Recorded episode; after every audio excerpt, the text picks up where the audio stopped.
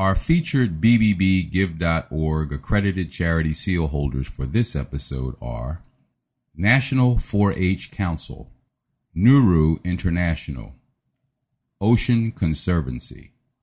To find out more about these and other BBB Wise Giving Alliance accredited charity seal holders, go to give.org.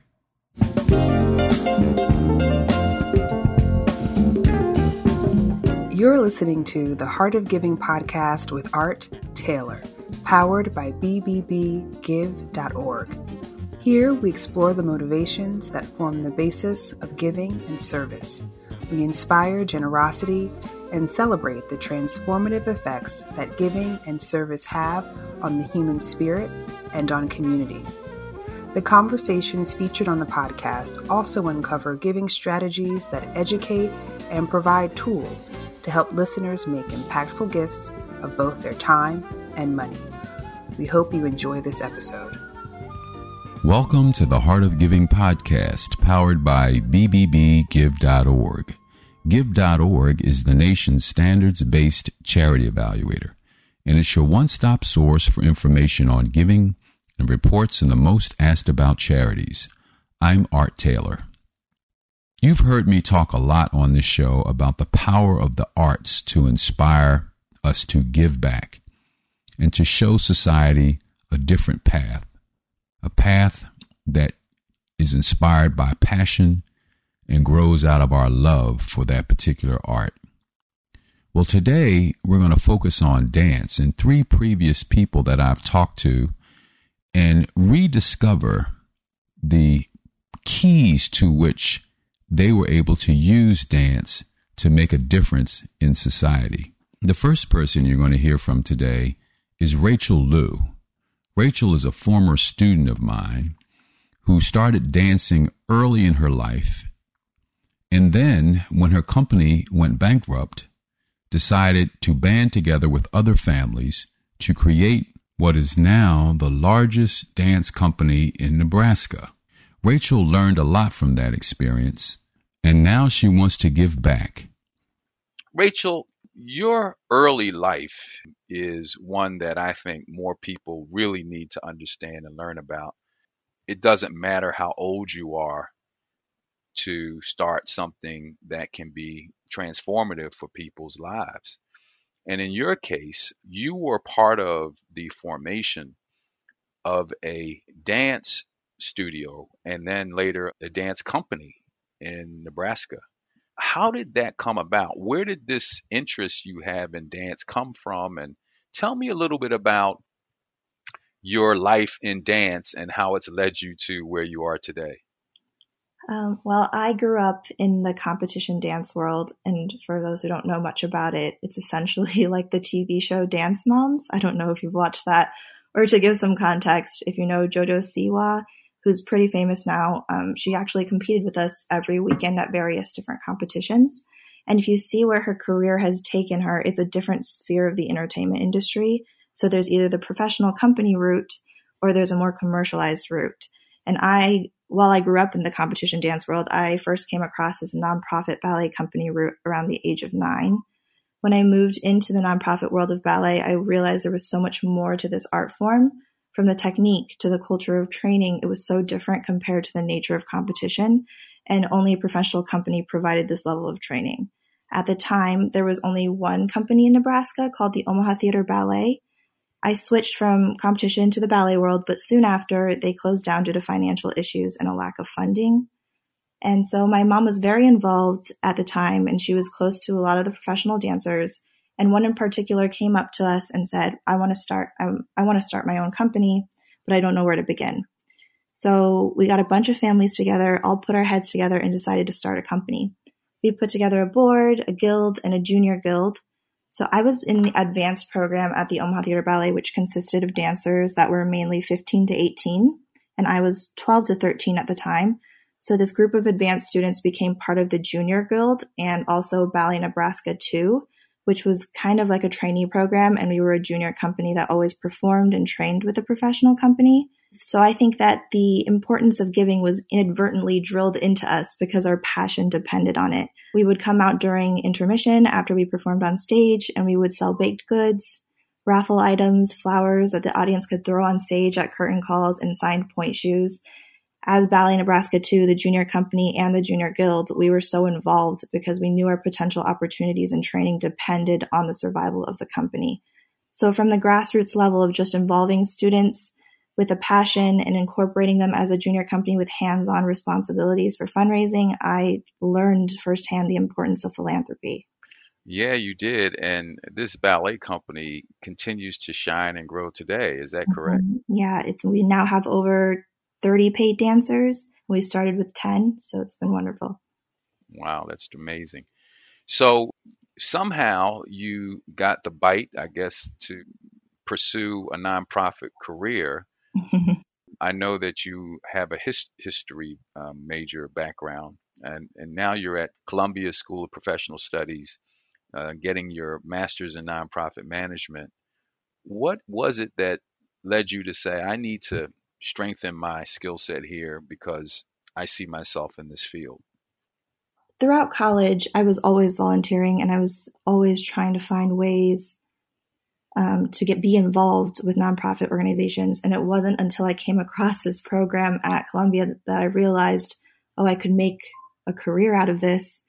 And so I was also inspired by my childhood because without this company in the Midwest, I definitely wouldn't have gotten the opportunities that I did given the limited appreciation for ballet at the time. And I know the Med- Midwest still struggles with this. So when we first started the ballet um, company, we never knew it would grow to this level. We were just coming together to essentially save ballet in Nebraska. And it was because of this introduction into the world of ballet that I was able to discover bigger companies like the Joffrey Ballet in Chicago or San Francisco Ballet and then New York City Ballet, Omaha Theater Ballet really opened my eyes to a myriad of possibilities and opportunities that I never would have come across if it wasn't for that training and education.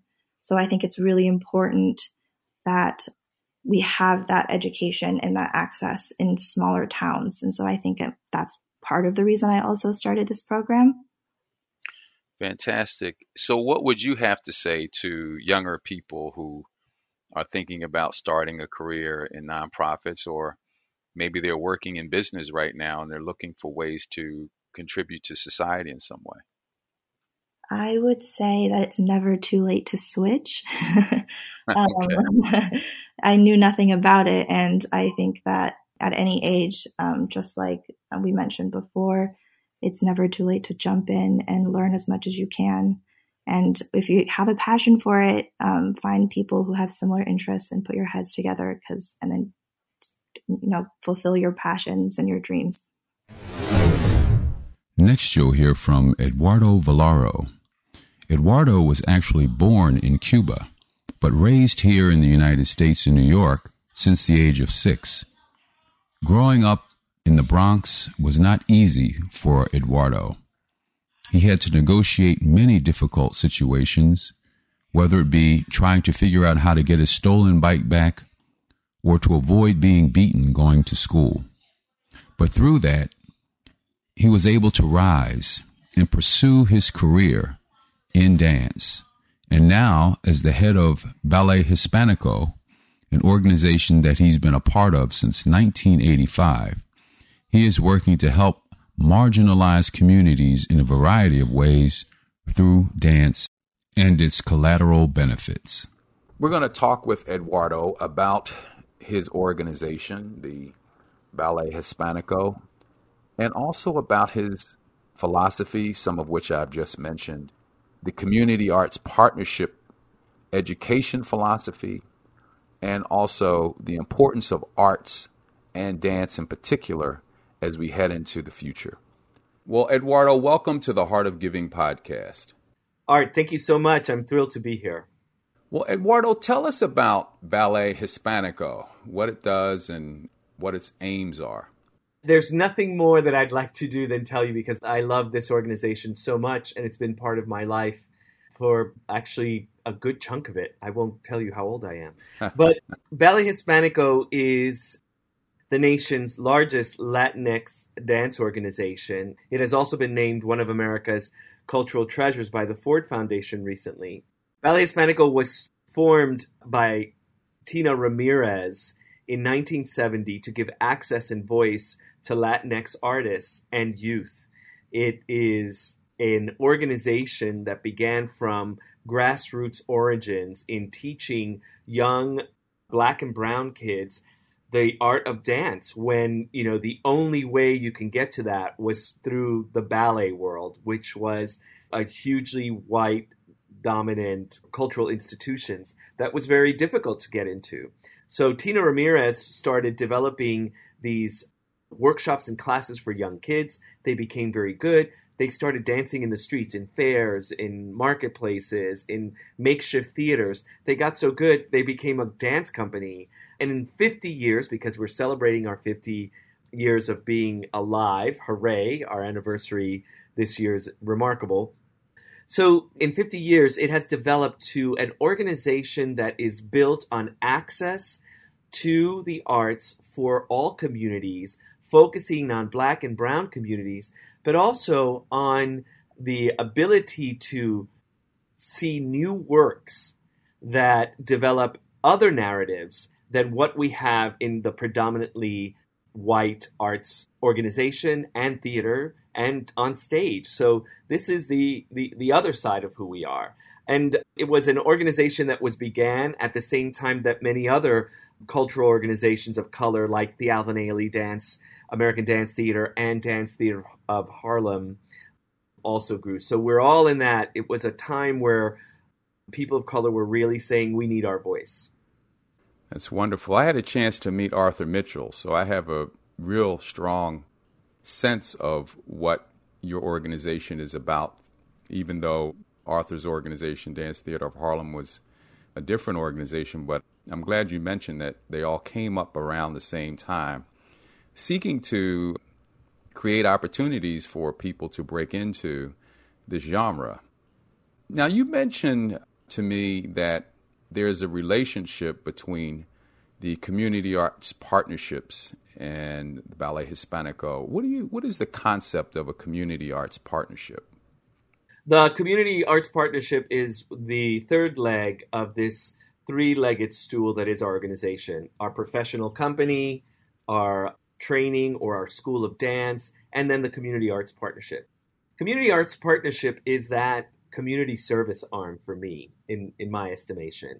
For the organization, it is it is about community engagement. So what this organization does is bring this art form in unique different ways to a variety of communities, both here in the city of origin and when we're on tour.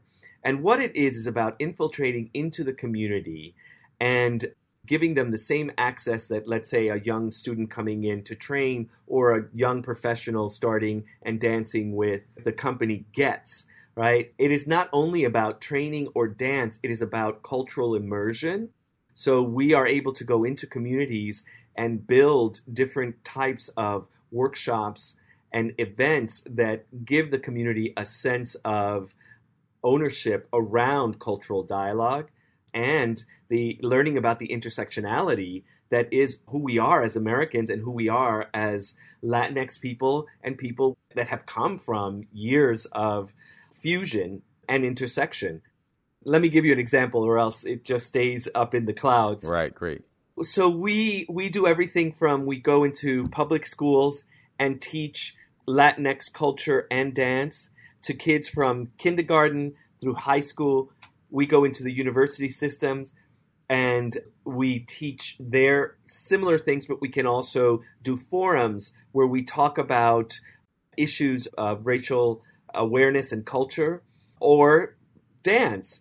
We go into, I mean, these are some of my most fun. We work with the disabled communities when we're on tour with special workshops that engage that community. Again, access. This is all about access for these communities. We've worked with young incarcerated youth, and that's something that's really important for me because there is where my community of black and brown brothers and sisters are. And so if we're able to go in and open a window for these young people to find their artistic selves and to find another means of expression, I think that that is something that's very important and that only the arts can do in a very special way.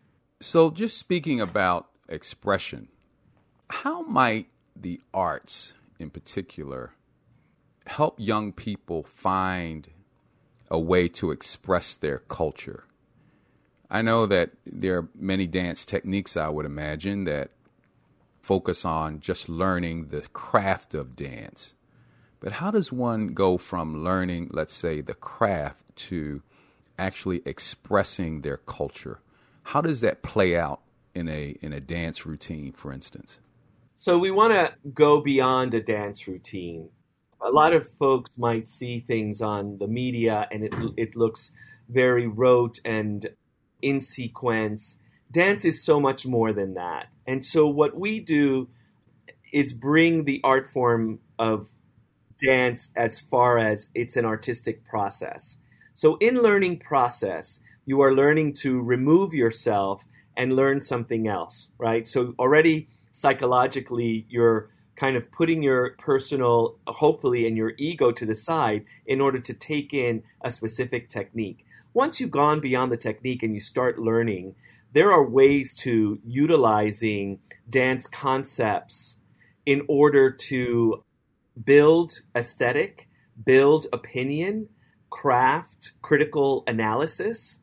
And so, what you're doing is you're giving a set of tools to the young mind that can be used in other ways. I mean, I know lots of dancers that are incredible financial officers now because they, they know how to organize their thinking.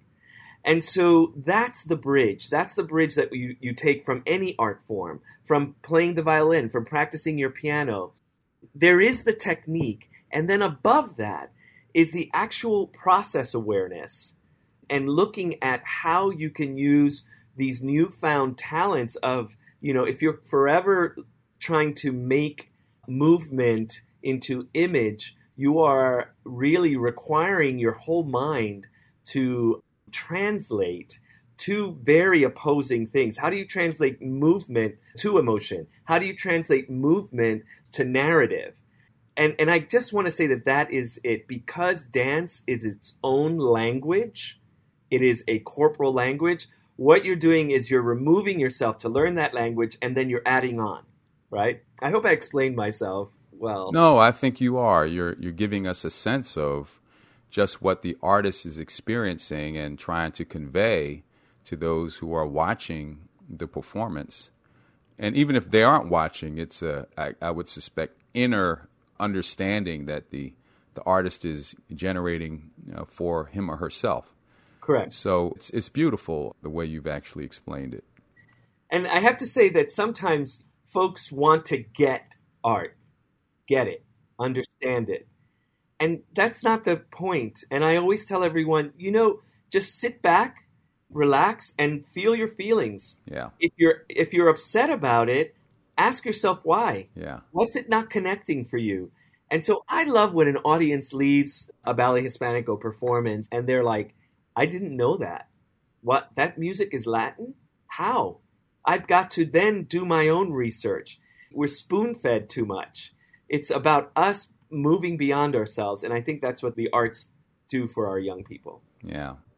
Well, you know, the whole cultural issue is is kind of interesting because people who live in America can represent lots of different cultures all at once. Yes. You know, and it's it's just I guess it would be gratifying to you to watch performances or to be a part of performances that sort of bridge different communities as they go about performing or choreographing a piece.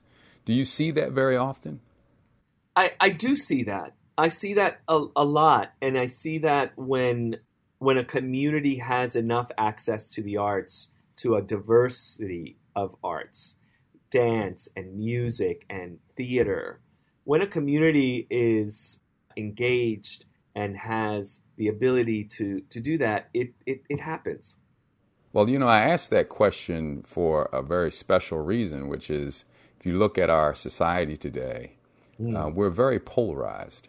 You know, we have certainly racial reckoning going on, which is due and timely, of course. We also have many who are part of what we might consider to be an incumbent culture that are fearful of what the racial reckoning might lead to. And uh, somehow it seems to me that we have to be able to communicate and bridge these cultures.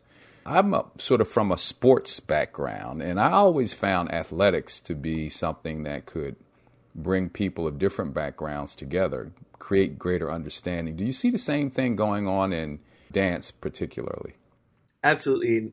In the arts, mainly in dance, again, because it is of the body, you you come into a studio and it's not about your color, your accent, nothing. It's about what you're going to bring to it through your body. So again, I'm not saying that there's no awareness of culture or color. Trust me, we all have to do this work.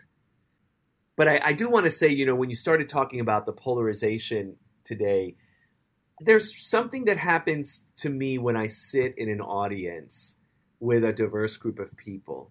And here's what the arts does it actually forces you to be in communion all at the same time. It is very similar to a sports team playing, it is similar to church. It is similar to those moments when we come as a community. And sometimes I sit and I feel the and the ahs, and it's all the same. There's no no polarization. You find yourself in there. And so you have to let go and sit back and then you're focused on this. But sometimes you realize, oh, there's someone else is really laughing at that joke. That's why the arts are so important and why we can then take that audience. And I've been in a lot of talkbacks. You know, when you do an artist talkback, it's so helpful for that audience to bring that audience into a next level of understanding. So we've got a lot of work to do. And I think team playing and sports is one of those. As with everything, you're there because you're committed to this love that you have of movement and of competition. How are you thinking about the future now that you have a moment to maybe breathe and, and actually think about the future given this amazing gift that you've received? How are you thinking about the future, not only of your organization, but of dance to, to serve society? Well, we've been dancing since the fire was made, right? Since uh, from the dawn of time when man decided to build his fire and come together, dance was part of ritual, was part of transition, whether it's from age to birth to death movement was a language that connected us all.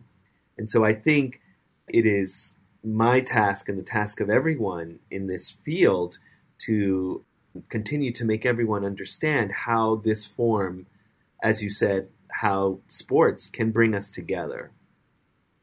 I think that we are in a time of reckoning and our practices, even within how we run things, how the information we give students, how we make sure that our students are not only physically eloquent, but mentally stable and eloquent, how we support in a holistic way the full human experience and the human being. And I think that that's an internal conversation, certainly that we're having.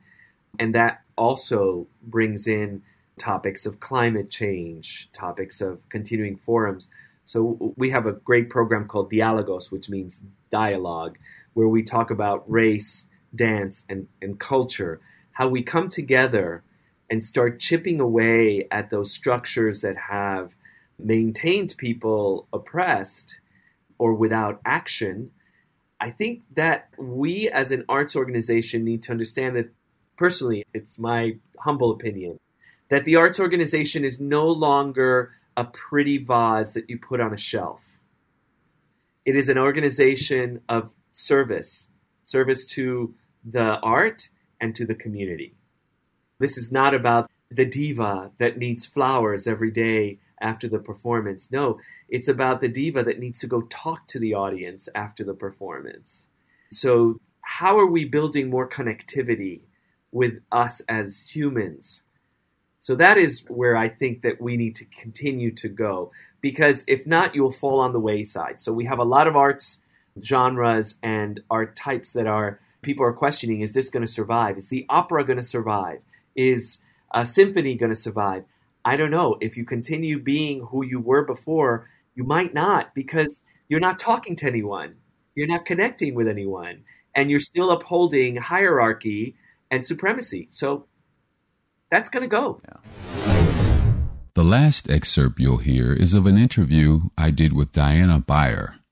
Diana is the founder and now retired artistic director after 44 years at the New York Theater Ballet. Diana is also the head of school currently for the New York Theater Ballet School, which is the official school of the New York Theater Ballet. Diana's passion for dance began at a very early age. Her talent was recognized by some of the world renowned teachers that she had. She was able to matriculate to Juilliard, have a wonderful career, which began as a professional at the age of 17, and then went on years later to decide to start her own company to give people from disadvantaged backgrounds the opportunity to become dancers but not only that, to help them through some of the challenges that they were experiencing, just getting a basic education. I know you'll find her story compelling. Well, Diana, let's talk about you for a minute. Let's talk about your life and how it be, how it began and how it led you to starting and and entering a career of dance and, and theater arts for that matter. Well, I had a very strange beginning, I have to say. Um, I was this very, very chubby child, and the pediatrician told my mother that if I didn't exercise, I would become an obese adult. So she took me to dance classes, and that's how it started. And I studied with a wonderful teacher, Frances Kiernan, right through high school. And then I was lucky to get into the Juilliard School and came to New York and studied with the great teachers Anthony Tudor, Margaret Craske, Alfredo Corvino, Mary Hinkson, Sarah Stackhouse at Juilliard, and got work right away and just danced. I turned professional when I was 17. Well, Juilliard doesn't accept anyone. I know there are long lists of people who want to be um, enrolled into that school because of what they receive in terms of training and education um, you must have been fairly amazing. You must have been quite a standout in order to uh, to achieve that. And I, I, guess I would also say you were uh, a, a, pretty serious dancer uh, from a pretty early age. When did you realize that maybe you had a shot at being a professional? Well, I never wanted to do anything else with my life. As soon as I started my first dance class, that was the direction I wanted to go in. So for me, there was never a question. For my parents, that was a different story. that for me, it was always dance. It was to be my life. And that's what it's turned out to be. Well, we do hear a lot of nervous parents who yeah. have children who enter the arts. They worry that they'll not be viable, they won't be able to to make a living. I had a recent conversation with a young woman who has a, a degree and now a master's degree in vocal arts. And she is terrific. She's amazing. And she's sort of charting her own path. She's classically trained. She talks about carving out her own way to success. And it won't probably be through many of the classical f- forms. She's not going to pursue a career in in opera, for instance, although what she will do will have elements of what she learned as she begins to find her own way. But what was so interesting about her was that she was also raised by two parents who are also artists, and she received all the encouragement that someone might receive even at at an early age. And there was never any of this talk about, well, you need to make sure you're able to get a job and, and have a living, which I hear a lot of artists have to struggle with. Yeah, my parents were like that. But I dug my heels in. So I did what I needed to do and left home at 17 and went to Juilliard and then kind of found my way. over the years. It was a struggle, and then sometimes not a struggle. It changed year to year. Well, what would you say to people who maybe are like you? Not all of them, of course, will achieve your level of success. But what does participating in the arts do for young people in particular, even those who won't go on to be prima ballerinas or or even work at it professionally? What does it do for a young person and and how does it potentially create even a sense of wanting to give back and provide for our culture and society in your opinion? Well, I for me all art forms fill your soul. You know, it's not from the outside. It's from the inside. And what really is art? It's about generosity. You create your art to give to someone else, right? If someone writes a novel, it's for someone else to read. If you are a musician, it's for someone else to hear. If you're a dancer, it's for someone else to view the dance. If you're a painter, someone looks at the painting. So to me, it's teaching generosity of spirit. And I think it's one of the most important qualities a person should have. And I think that's what art does for young people. It teaches them generosity of spirit. Well, I couldn't agree more. And I think that we need to do everything in our power to assure that our upcoming generations see the importance of generosity and are are often willing to to give back and support those in different ways who who need our help as you have well i just wanted to say that i think children from an upper class middle class backgrounds have opportunities to be a part of arts education but one of the reasons I started the LIFT program is so that children that are disadvantaged or coming from homeless shelters, they don't have those opportunities. And I think it's important that they learn about this feeling of generosity and how they can succeed. And I think always an art form does that. And it teaches learning skills. It teaches so much more than just the pleasure of the art form. Yeah. Well, I want to talk about the LIFT program. I want to talk about the, the ballet itself, which you created. And tell me what motivated you to actually start the company and how do you feel you've succeeded with it? What were some of the challenges in the early days? Well, I was never motivated, I have to say. It fell in my lap. I came back from dancing in Canada with Le Grand Ballet Canadien, and some male dancers came back to New York after dancing companies in Europe, and we all studied with Margaret Craske. So we all kind of descended back to class together, and the boys wanted to choreograph. And I thought, well, why do you want to do a whole evening, an hour and a half to two hour evening of your own work when you're just starting out and you're all using the same dancers? Why not each of you do one piece and we'll try and make a program? So that's what happened. We made a program and the program got booked and I said that I would stay on to do the paperwork and the busy, you know, the desk work for three months, and then you find an artistic director, and the three months is turned into 44 years. so that's how it happened. It wasn't anything I ever thought of doing. I just wanted to dance. And this is what happened. And the teaching happened because Margaret Craske had a pupil, Livia Vanaver, who didn't know the adagios, and she asked me if I would teach her the adagios. And I said, sure. And then she brought a friend, and then that friend brought two friends. And then all of a sudden, I had a school, and it was nothing I ever planned on. And I think that's a lovely way to go through life that it just sort of happened and you go with the flow and you grab the opportunity. Well, and as you pointed out earlier, you were focused on delivering something for others as well as yourself. And look what happened. It seems that sometimes when our focus is on making sure that we're doing for others that maybe good things come to us as well. Let me ask you when you started the organization, though, did you have some specific objectives in mind? What were you thinking about at the time? And did that objective change throughout those 44 years in any way? Yes, it did. It did change. I think in the beginning it was just to to dance.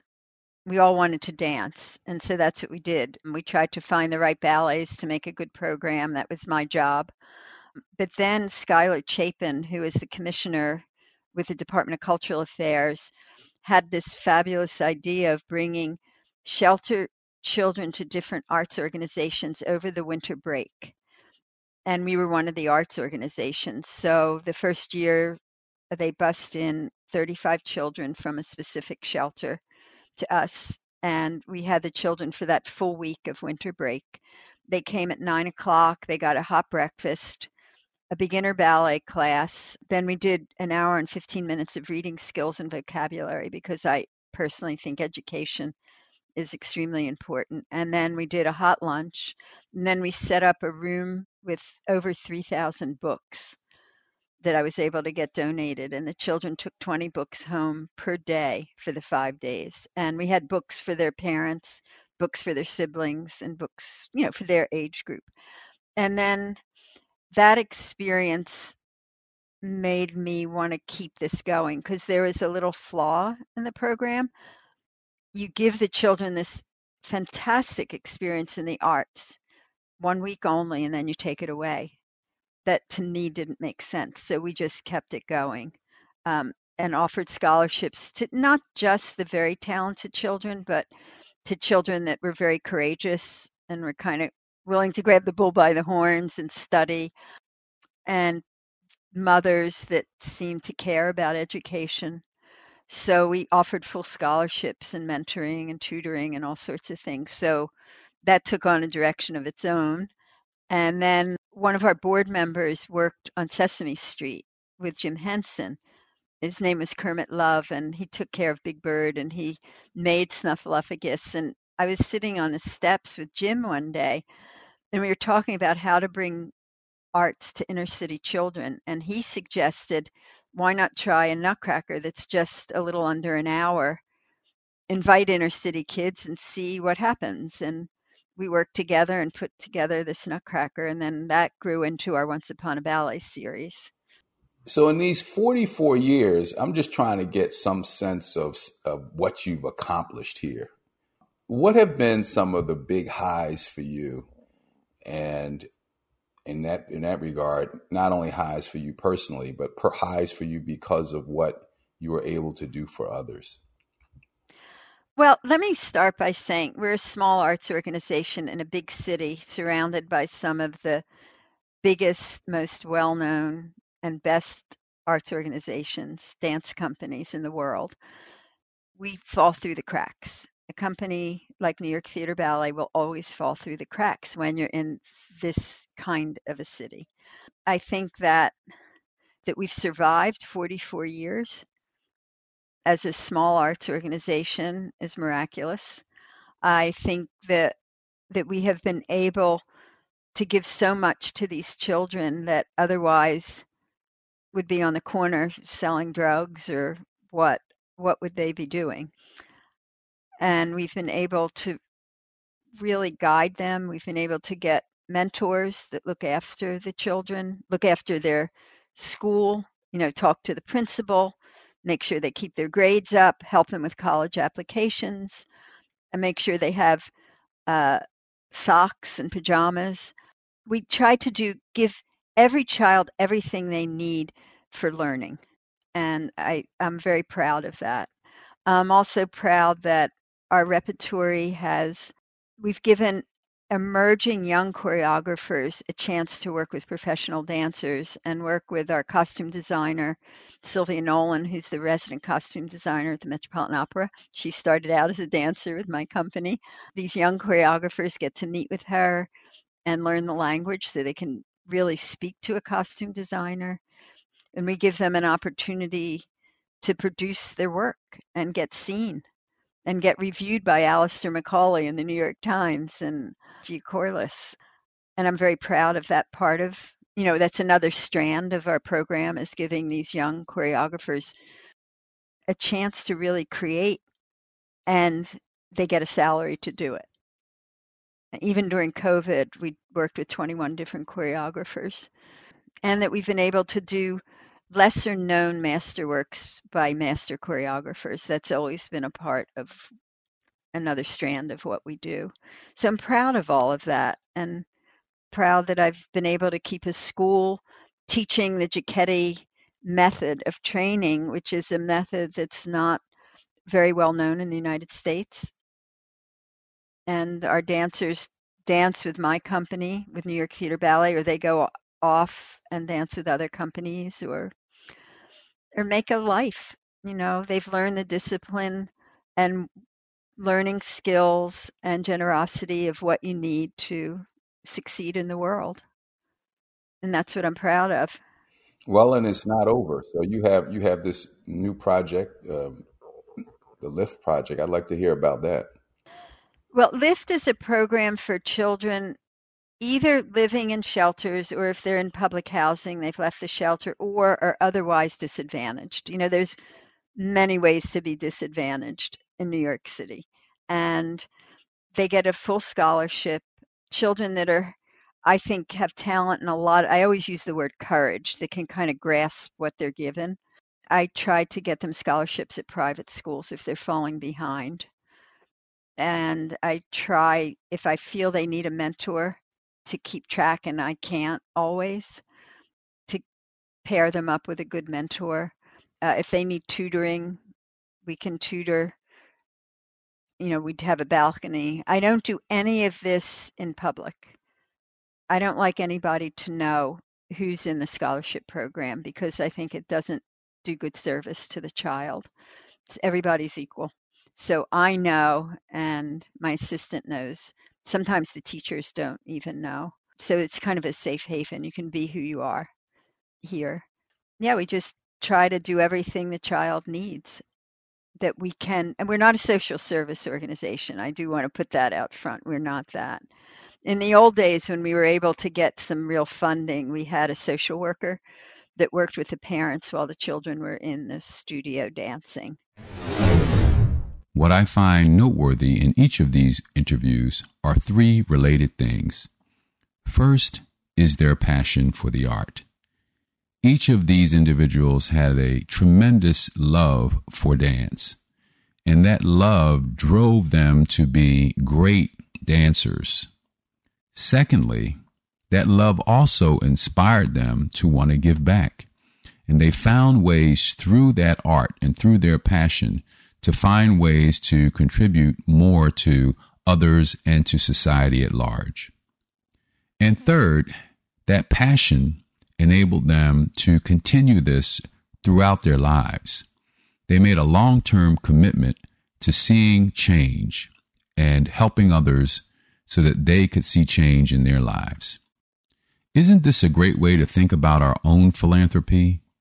To find things that we love, things that inspire us to be great.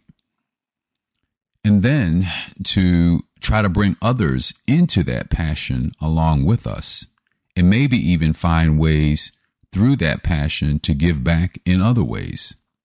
And then lastly, to commit to it over a long period of time, to actually see it through, to see the change occur that we envisioned when we started giving back.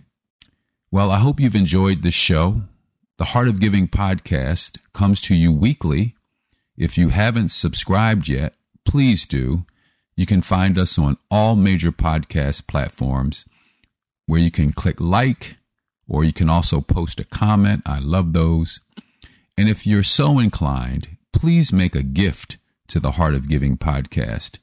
Any amount would be appreciated. And you can do that by going to our website, give.org. We'll see you back here next week. You've just listened to the Heart of Giving podcast with Art Taylor. Be sure to tune in next time for a brand new episode.